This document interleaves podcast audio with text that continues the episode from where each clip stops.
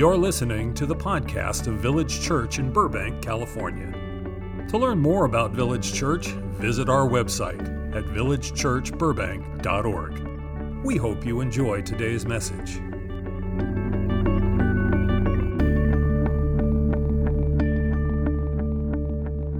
This is the first Sunday of Lent 2023. What is Lent? Well, Lent is where we journey with Jesus to the cross, Good Friday. We don't just think about and meditate on the cross one day of the year. There's a whole season set apart to meditate on the journey of a cross shaped life. And really, that's something we ought to reflect on all the time, every day of the year.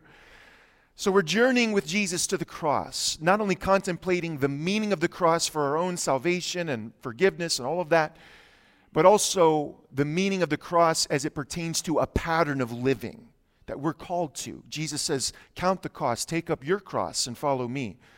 So we're called to live a cross shaped life.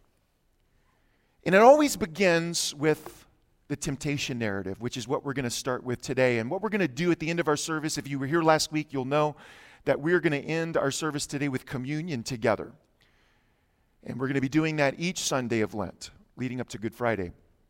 But we're going to do it a little bit differently. If you weren't here last week, I need to explain, just to give you courtesy. We're not using uh, the plastic packets. We are inviting you to come forward for communion. There will be two people. My wife and I will be here on the left. Once again, Jason Dana will be here on the right. Cassandra and Doug will be in the balcony on the, in the back, in the middle. And so, in a, in, after the service, after we're ready, when we're ready, once everybody's in place, you just come right on forward, row by row, starting with the front. As soon as we're in place, don't wait for us to say anything. Just come forward, row by row, and you're going to take a piece of the bread. It's it's pre-cut bread, gluten-free bread. I don't want to hear anybody whining about gluten-free.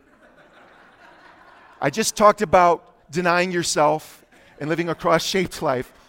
You can you can eat a little piece of gluten-free bread and you're going to take a little piece of that bread, you're going to dip the end of it in the cup. Not the entire thing, just, just the end of the bread. We want to be as sanitary as possible, but you're going to take the bread, dip it in the cup, and you're going to partake, and then you'll circle back to your seat. And that's how we're going to share in communion. I just think that's uh, as meaningful as it gets when we share from a common loaf in a, in a common cup, and that's about the best sanitary way to do so. And it just brings so much more meaning. We got a bunch of great feedback from our communion experience last week, so we're going to continue in that, okay? All right, Clarity in the Wilderness is the title of the sermon. And the text is Matthew 4, verses 1 through 11. Let's look at it together. Then Jesus was led up by the Spirit into the wilderness to be tempted, to be tested by the devil. He fasted 40 days and 40 nights, and afterward he was famished. The tempter came and said to him, If you are the Son of God, command these stones to become loaves of bread. But he answered, It is written, One does not live by bread alone, but by every word that comes from the mouth of God. Then the devil took him to the holy city and placed him on the pinnacle of the temple, saying to him, If you are the Son of God, throw yourself down. For it is written, He will command His angels concerning you, and on their hands they will bear you up, so that you will not dash your foot against a stone. Jesus said to him, Again, it is written, Do not put the Lord your God to the test. Again, the devil took him to a very high mountain and showed him all the kingdoms of the world and their glory. And he said to them to him, All these I will give you if you will fall down and worship me. Then Jesus said to him, Away with you, Satan, for it is written, Worship the Lord your God and serve only him. Then the devil left him, and suddenly angels came and waited on him. Amen. So Jesus is about to launch out in his ministry. For something like 25 to 30 years, he's been living a very quiet, obscure, virtually unknown life, a hidden life, in a tiny little village in northern Israel called Nazareth. He's been working as a common laborer, a merchant, not a merchant, but a, a, craftsman of some sort, working with stone, perhaps with wood, but they didn't have a lot of wood in Israel. They would typically construct things out of stone. So he's working as some kind of craftsman. And then at some point, his older cousin John uh, launches his own preaching ministry, and he becomes quite well known in Israel. He's kind of this bizarre figure, feeding on locusts and wild honey, and carries himself in a disheveled way, but he's living out in the desert in, in southern Israel, in Judea. And it's out there where John has this unique ministry of water baptism. And at some point, Jesus goes out to John in Judea, and he is baptized by John in the muddy waters of the Jordan. And then, following his baptism, Jesus does not go immediately back home. He doesn't go immediately back to Nazareth. He ventures out into the Judean desert. In fact, it tells us the Spirit led him to the desert. In fact, in the Greek, it can be translated that the Spirit pushed him into the desert. And it's there in the Judean wilderness where Jesus will spend the next 40 days and 40 nights fasting and praying in preparation for his ministry. He knows he's about to begin. The time has finally come for him to begin doing what he's been sent to do. And what has Jesus been sent to do? I think you can sum it up in one sentence. He's come to usher in the kingdom of God. It's what the prophets have been foretelling for hundreds of years. They've been prophesying that there's coming a time at the end of the age when God Himself will come and He will reign, not even only just over Israel, He will reign over the earth. And He'll usher in a, a rule of peace and righteousness. And Jesus is the fulfillment of this. It's what we sing every Christmas. Joy to the world, the Lord has come, let earth receive her King. He rules the world in truth and grace and makes the nations prove the glories of his love and righteous, whatever, whatever. it's my favorite Christmas song, but. But this is what Jesus fulfills ultimately when he wins his atoning victory on the cross and is vindicated by his Father at his resurrection. And at the end of Matthew, he says, All authority on heaven and earth has been given unto me, fulfilling the prophecy of Psalm 2. Jesus is now reigning king. He's not Lord to come. He's not Lord elect. He's not Lord one day. He's Lord right now, reigning over all. And the question is will we come under his authority and live in covenantal loyalty to our king? That's, that's the question. That's the gospel. And that's the invitation of the gospel. So Jesus has come to inaugurate the kingdom of God. He's come to announce the kingdom of God, to embody the kingdom of God, to show us, in other words, what the kingdom of God looks like, and to enact it. So, this is what he's praying about. But the question is, how are you going to go about it, Jesus? We know what the mission is to bring the kingdom, but there's all kinds of maybe ways and approaches that he could potentially take. I mean, in some way, this is, this is what churches even today continue to wrestle with. How exactly do we participate and advance the kingdom of God? So, this is what Jesus is praying about. How? And at some point, we're told that the devil comes to Jesus in the wilderness. But how do you picture that?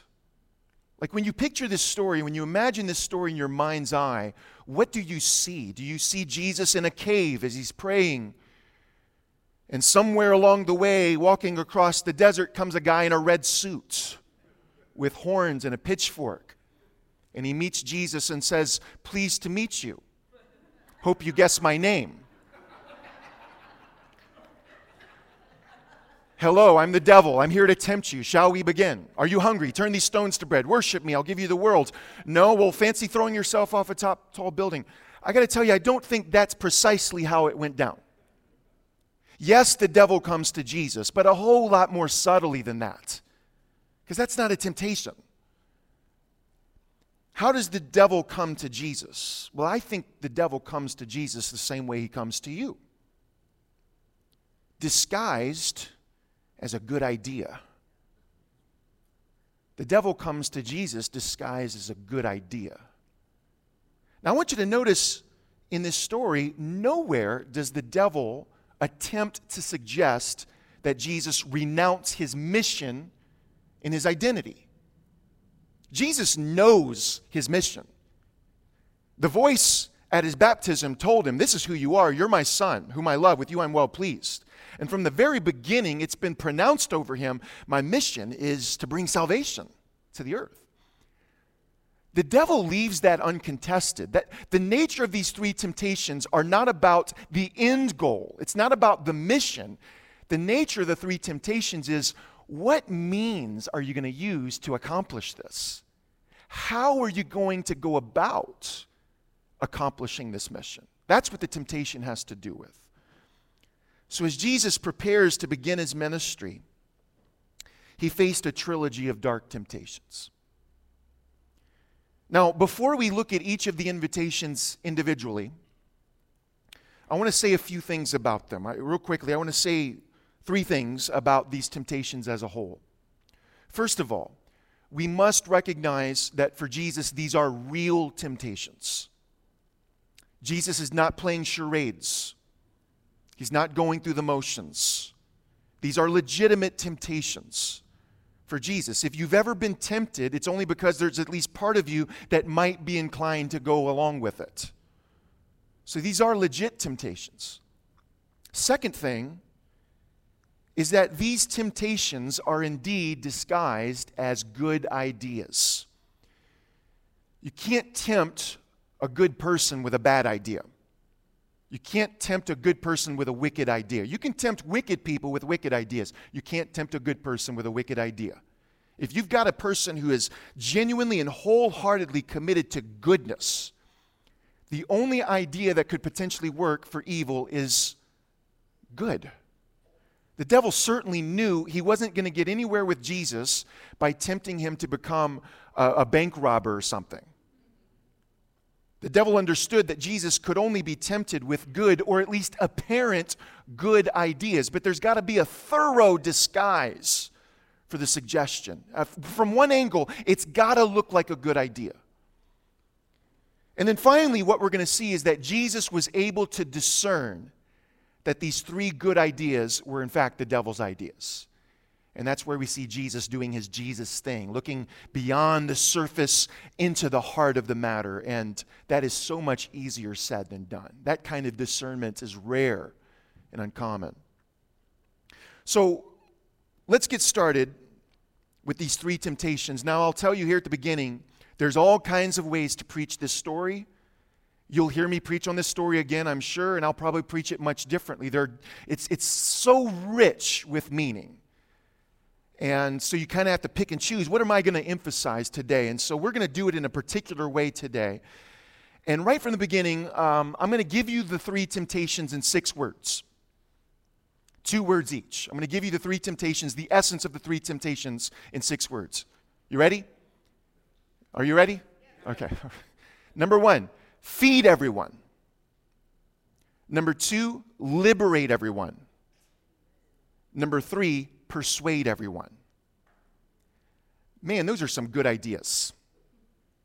Feed everyone, liberate everyone, persuade everyone. I mean, who wouldn't agree? Those are some really good ideas. But there's a devil that lurks in each one of them that Jesus is able to discern.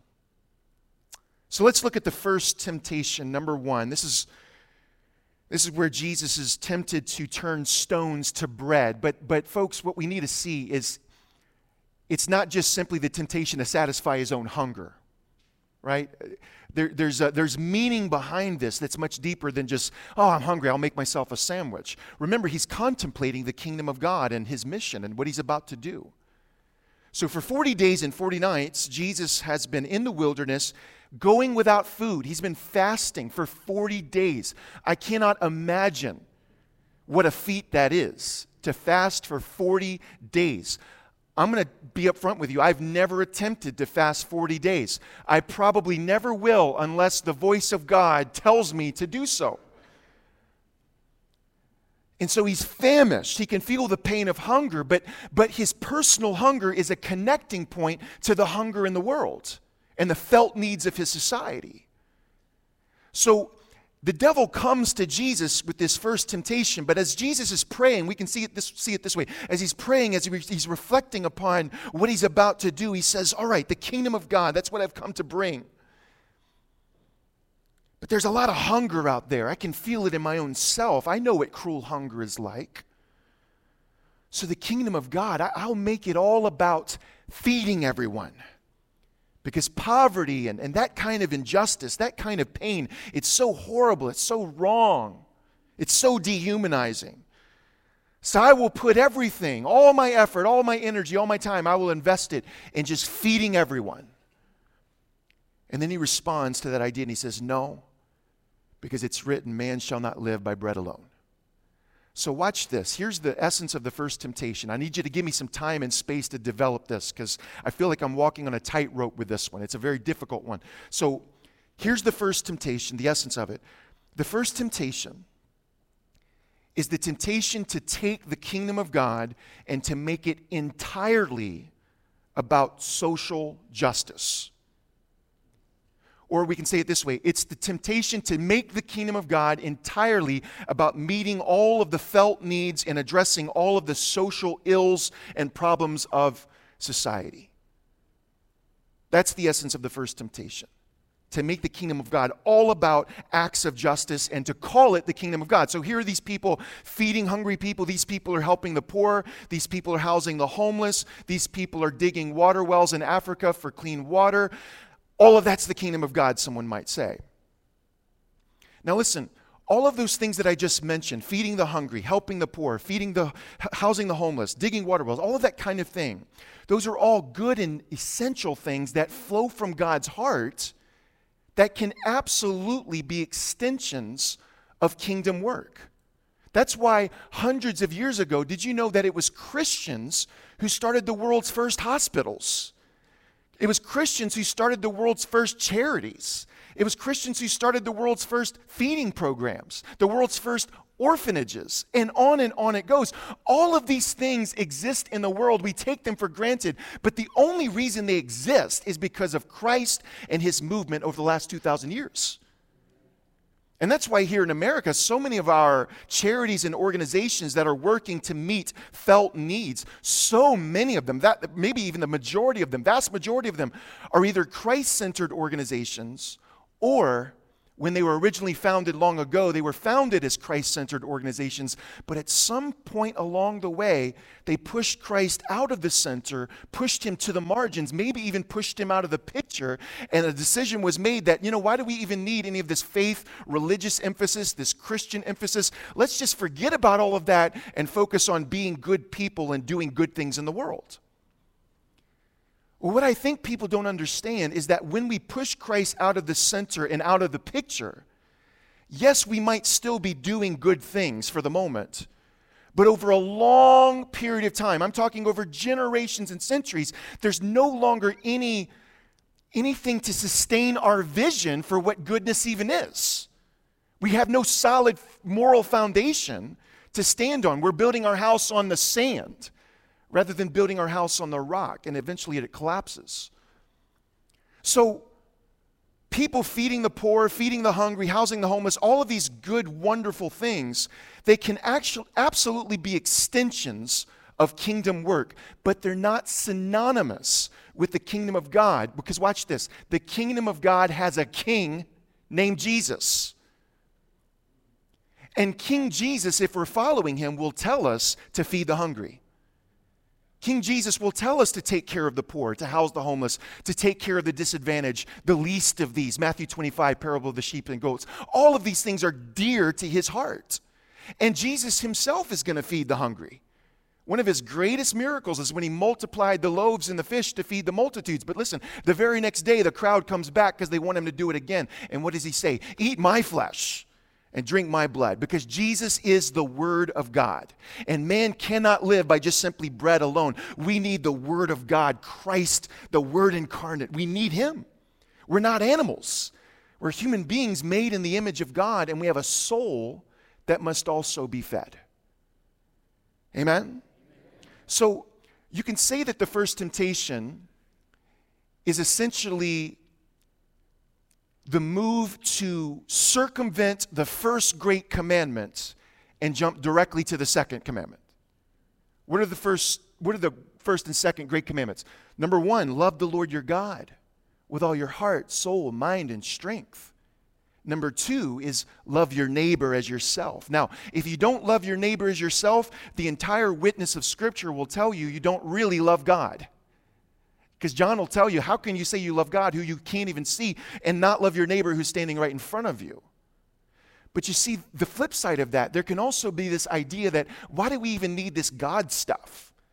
Why, why do we even need to worship God and, and have any kind of religious faith or component? We can just, without all of that, we can still be good people and do good things in the world. That's the first temptation. Now, here at Village, we're deeply connected and deeply invested in meeting the felt needs of our community and the world around us. That's why we're partnered with organizations like World Vision, Christ centered organization. We've got people out there running marathons today to support World Vision and Gleanings for the Hungry, another wonderful organization we're connected to. Today, this weekend, ends our socks and underwear drive for the poor of Tijuana, which you guys gave amazingly well to, like incredibly well. Lena's been telling me the last two weeks, please take this out of the bulletin. They're giving too much. And then next month, we, we got another initiative to feed homeless youth here in Los Angeles. And all throughout the year, we've got things like that planned. We're deeply um, committed to that. But we also do this thing where we gather together on the first day of the week and we sing songs of worship and we hear scripture and we lift our hands and we worship the Lord our God with our heart, soul, mind, and strength. Why? Because it's out of that formation that arises this deep commitment to imitate Jesus in feeding the poor but it's our worship. It's, it's keeping Christ preeminent in our lives. That's what fuels and sustains our vision and our participation in our just treatment of our neighbors over a long period, centuries and millennia. So, what I fear for a society like ours, a, a, secular society that says we can be good people and do good things apart from worshiping a good God, I don't think people understand we are, as a society, we are borrowing from inherited Christian capital. Like, whatever care and concern as a society we have for the least of these, whatever care we have for the poor or the hungry or the homeless in America, that is a result, a direct result of Christ and his movement. People did not think like this before Christ came into the world. It's because of Christ, whether we know it or not, whether we acknowledge it or not, it's, it's because of Christ that we have any care for these things. So, whatever collective vision we have for what goodness even is, it's because we've been informed about that by the light of Christ. We're borrowing from inherited Christian capital and we're spending it quickly. Like almost like literally, actually. And eventually it'll run out and it'll leave us in this morally bankrupt dystopia here in the Western world. So that's the first temptation. Number, number two, the second temptation. This is where the devil takes. I'm going to follow Luke's order, by the way. Uh, I'm not going to follow Matthew's order. It's just going to make for a smoother sermon. But the devil takes Jesus to a high mountain in the Judean desert and he shows him, it says, he shows him the kingdoms of the world. And it's from there that Jesus can see the, the great parade of history. In his mind's eye and his imagination, he can see the great parade of history floating on by. Even way off in the distance, literally, he could probably see the horizon of Jerusalem as he's looking west. But he sees this great parade of history going by, and Jesus understands that history has largely been a parade of mighty empires that have trampled over the little people of the world. We've seen over and over again mighty kings like Nebuchadnezzar and Cyrus and Alexander and Antiochus and Augustus and so many others, but the vast majority of the people of the ancient world, they're the ones suffering under the weight of these empires. They're the ones who are being oppressed and exploited by these empires. And so the essence of the second temptation is let's set these people free. Let's, let's liberate the oppressed. Now, setting the captives free, liberating the oppressed, it's a good idea. In fact, it's part of Isaiah's vision in Isaiah 61, his messianic vision. Set the captives free, liberate the oppressed. That's a good idea. We don't want people to be oppressed, we don't want them to be exploited and all of those types of things. But the question is, how are we going to go about it? How, Jesus, how are you going to go about this? The quickest way to do it would be to kill all of the bad guys. And so in Jesus' world, you know, it was Rome who was Rome. You got Rome here occupying our land. The Romans are occupying God's people and God's land. We got to get rid of these people. What are they doing here? This arrogant military superpower. They're inhabiting our land. We got to drive them out. And if Jesus wanted to, he could have raised up an army. How many of you believe Jesus could have raised up an army if he wanted to? Without a doubt. If he can convince a bunch of guys to leave their fishing business and leave their tax booths and follow him around Galilee for a few years, he could have started a, a great big militia with no problem. I'm convinced, in fact, that with Jesus' charisma, with his brilliance, and with his miraculous power, he could have been the greatest military general ever he would have left Alexander the Great in the dust. And Jesus justifiably could have said, The Roman Empire is evil. Look at what they're doing. They're, they're taxing people sometimes up to 90% of their income. Look how oppressive this empire is. They're, they're, this is evil. We should drive them out. In fact, that's what we're going to do. Let's get them all together. Let's hand out swords. We're going to drive the Romans out of here. No doubt we'll end up killing a bunch of them along the way, but that's just what we're going to have to be willing to do because, you know, Pontius Pilate, he's not going to take this lying down. Pilate's going to fight back. So we'll have to take care of Pilate. We'll have to kill Pilate. But, it might, you know, after we do that, we get this thing going, we might as well keep going and get to the root of this thing. No use just pulling the weeds on the surface. Let's get to the root that's causing all of this. And once we take care of Pilate, we'll march all the way to Rome. We'll take care of Caesar too. We'll just kill him and overthrow the whole thing. And then we'll just have the kingdom of God and liberate everybody. Hallelujah. And then Jesus saw through it and he said, No, that would be to bow down to Satan. That would be to bow down to Satan. Now, when Jesus spreads out his arms on the cross and is crucified. This is his coronation ceremony, where he's literally crowned. But he's crowned king of the universe. And three days later, when he's resurrected, it's his Father's vindication. And that's why at the end of Matthew, Jesus is able to say, All authority in heaven and earth has been given unto me. We, we need to get that in our minds. Jesus is king of all, he's, re- he's reigning and ruling right now. But listen, Jesus always reigns in the way of the cross. Jesus always reigns through self sacrificial, others oriented, Calvary like love. That's what power looks like in the kingdom of God. And the second temptation is the temptation to renounce the cross and to take up Caesar's sword. All to do good, do you understand? Our cause is just. It's the temptation of the ring of power for you Lord of the Rings fans. If Jesus had just become Jesus the Great and started a war against Rome, all, even to do good things, and even if he had accomplished good things, in the end, it would have just been meet the new boss, same as the old boss. He would have just become another Alexander the Great, another Caesar Augustus. But King Jesus has his own agenda and his own vision. It's just and it's peaceable. And yes, it will feed the hungry and it will liberate the oppressed, but first and foremost, it worships God. And Jesus sees through this second temptation as an attempt to shortcut the way of God and to bow down and say, I'm going to accomplish the Lord's mission, but I'm going to use the devil's tools to do it because the end justifies the means. And the lesson of the second temptation is the end never justifies the means. The means are the end in the process of becoming. Let that sink in. The means are the end in the process of becoming. Third temptation the third temptation, Jesus is taken to Jerusalem. But, but remember, he's still in the desert. So this is all occurring in his imagination. You know, some, sometimes the devil can take you somewhere in your mind.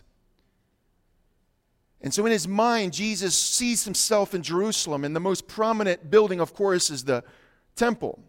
And there's one particular corner of the temple, it's like the pinnacle, it's the tallest point, and it's where they would blow the shofar and they would call people to come, and, and people would gather by the masses underneath below, and, and they would have their prayers. And so Jesus sees himself in his imagination, he sees himself standing on the pinnacle of the temple, the most um, prominent place in Jerusalem. and he sees below him the hundreds and hundreds, maybe thousands, thousands of people gathered below. And the thought comes to his mind just throw yourself off. Throw yourself off because you know your angels are going to come and rescue you. And you will wow these crowds. They'll be amazed. You'll give them an experience they'll never forget. You'll change their lives. They will tell their kids and their grandkids and their great grandkids about that one day when they witnessed this great angel rescue with their own eyes. And they'll say to one another, they'll say to themselves, no doubt about it, he's the Messiah. Nobody can question that. And you'll persuade everyone through this sensationalist, empiricist method. And Jesus responds and says, No, it is also written, you don't test God like that. You don't attempt to prove God, test God, prove God in that fashion. So, the temptation, this third temptation, according to Luke's order, this third temptation is really the temptation to use a mechanism to persuade everyone and eliminate faith. Just eliminate faith. Faith's hard. Like how many of you like ever have times in your faith journey where you even have trouble just believing? you don't have to raise your hands. I know, I know, I know you all do. Where it's like, God, I'm just having trouble believing. Just convince me. Do something right now. It'd be so much easier, God, if you could just do something, convince me right now. I've known, like in my life, I've known atheists who, who will say things like, you know, well, I, one day I went into my backyard and I said, God, if you're real, like I don't believe in you, but if you're real, just prove it right now. Do something I can't deny. Do something that, uh, that I can't reject that'll just prove to me once and for all that you're real. And they'll say, well, nothing happened. You know, a dog barked, but nothing happened. So I know God isn't real or, or whatever. And I would just say, you can't test God like that. That's not how it works. There are two sides to this coin. This is the, as I said a moment ago, this is the sensationalist and the empiricist temptation. In other words, it's the temptation to attempt to prove everything by either miracle or science. I suppose if God wanted to, He could just make everybody believe. He could just snap his fingers and make every atheist believe and make doubt impossible and make atheism impossible. But God cannot make doubt and atheism impossible without taking away what it means to be authentically human, made in God's image, because that requires authentic freedom. God could just make everybody believe and just go to somebody and say, Here, you're going to believe. Boom, I believe. You're going to love me. Boom, I love you. But that would be like God dancing with a mannequin. You know, that's kind of a sad image. If you kind of picture like a sad, lonely man dancing with a mannequin because he can't get someone to love him of their own accord. And God's not going to do that. God will wait, God will be patient. The irresistible and the irrefutable are two things in God's arsenal that God cannot use because it would undo God's project. That's basically C.S. Lewis right there. God has to work with the gentlest of touch. He'll call us, He'll draw us, He'll beckon us, He'll coax us to believe. But God doesn't want to dance with a mannequin. He wants each one of us, of our own accord, to respond in faith and to believe upon him and to come to love him of our own choice, our own volition. To remove all doubt, to remove all room for doubt, is to remove any capacity for authenticity. If God were to eliminate all doubt, that would also mean he's eliminated you and he's turned you into a mannequin. So when I look at this story, I got to tell you, I love this story. I love meditating on this story. And first of all, I got to say, like, I'm impressed with the devil. These are good temptations. These are really good ideas. I would have fallen for every one of them. I would have gone 0 for 3. With every temptation, I would have said, man, that's a great idea. I'm on board. So I'm impressed with the devil, but that shows you how much more impressed I am with Jesus. Because Jesus went 3 and 0. He overcame each one of them. He's the best. He's got 100% discernment. And I'm really serious when I tell you I would have fallen for all three of these temptations. And I'll tell you why. It's because I've eaten from the forbidden fruit.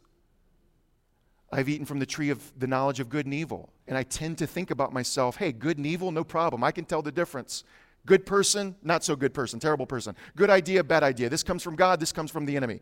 You know, line it all up. I could have a full time judging business. I can make a living judging. That's how confident I am in my ability to discern good from evil and what comes from God and what comes from the devil.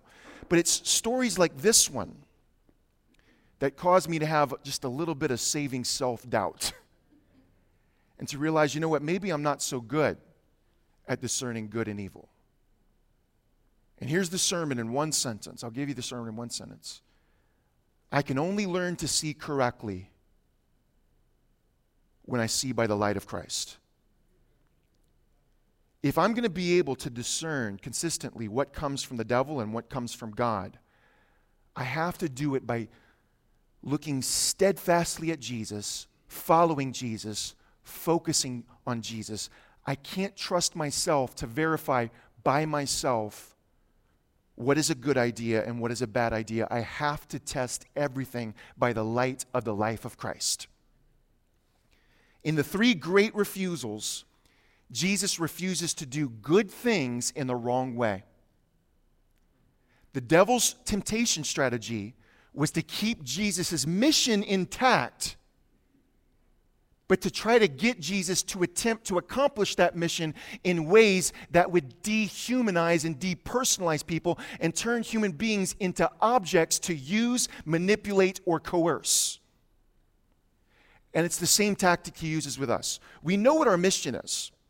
Our mission is to make disciples of the Jesus way, to make disciples of the nations to teach people how to become an apprentice of Jesus Christ, to participate with the Holy Spirit in spreading the good news that Jesus is King, and to invite people to come under the reign of Christ. That's our mission. That's what we want to do. We want to see more and more people become followers of Jesus. Amen. But how do we go about it? There are all kinds of ways to do that. And when we begin to adopt ways of accomplishing that that depersonalize people, that treat them as consumers, that just attempt to stamp out disciples like a cookie cutter.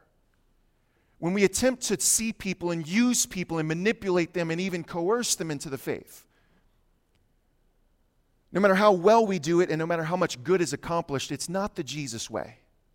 Because you can't do the Lord's work using the devil's tools and ideas. And let me tell you, the devil's got some brilliant ideas. He's got brilliant ideas for pastors and churches. He's got some really good sounding ideas, and people fall for it all the time. But every time we embrace ways other than the ways of Christ, where we manipulate people in events that short circuit personal relationships and intimacies and love, we're doing the devil's work. If the kingdom of God looks like Christ on the cross, then the way the kingdom spreads also looks like the cross self denying, others oriented, Calvary like love. That's not only how our salvation is won, it's also how God works through us to win a lost, dying world. Thank you for listening to today's message. To learn more about Village Church, visit our website at villagechurchburbank.org.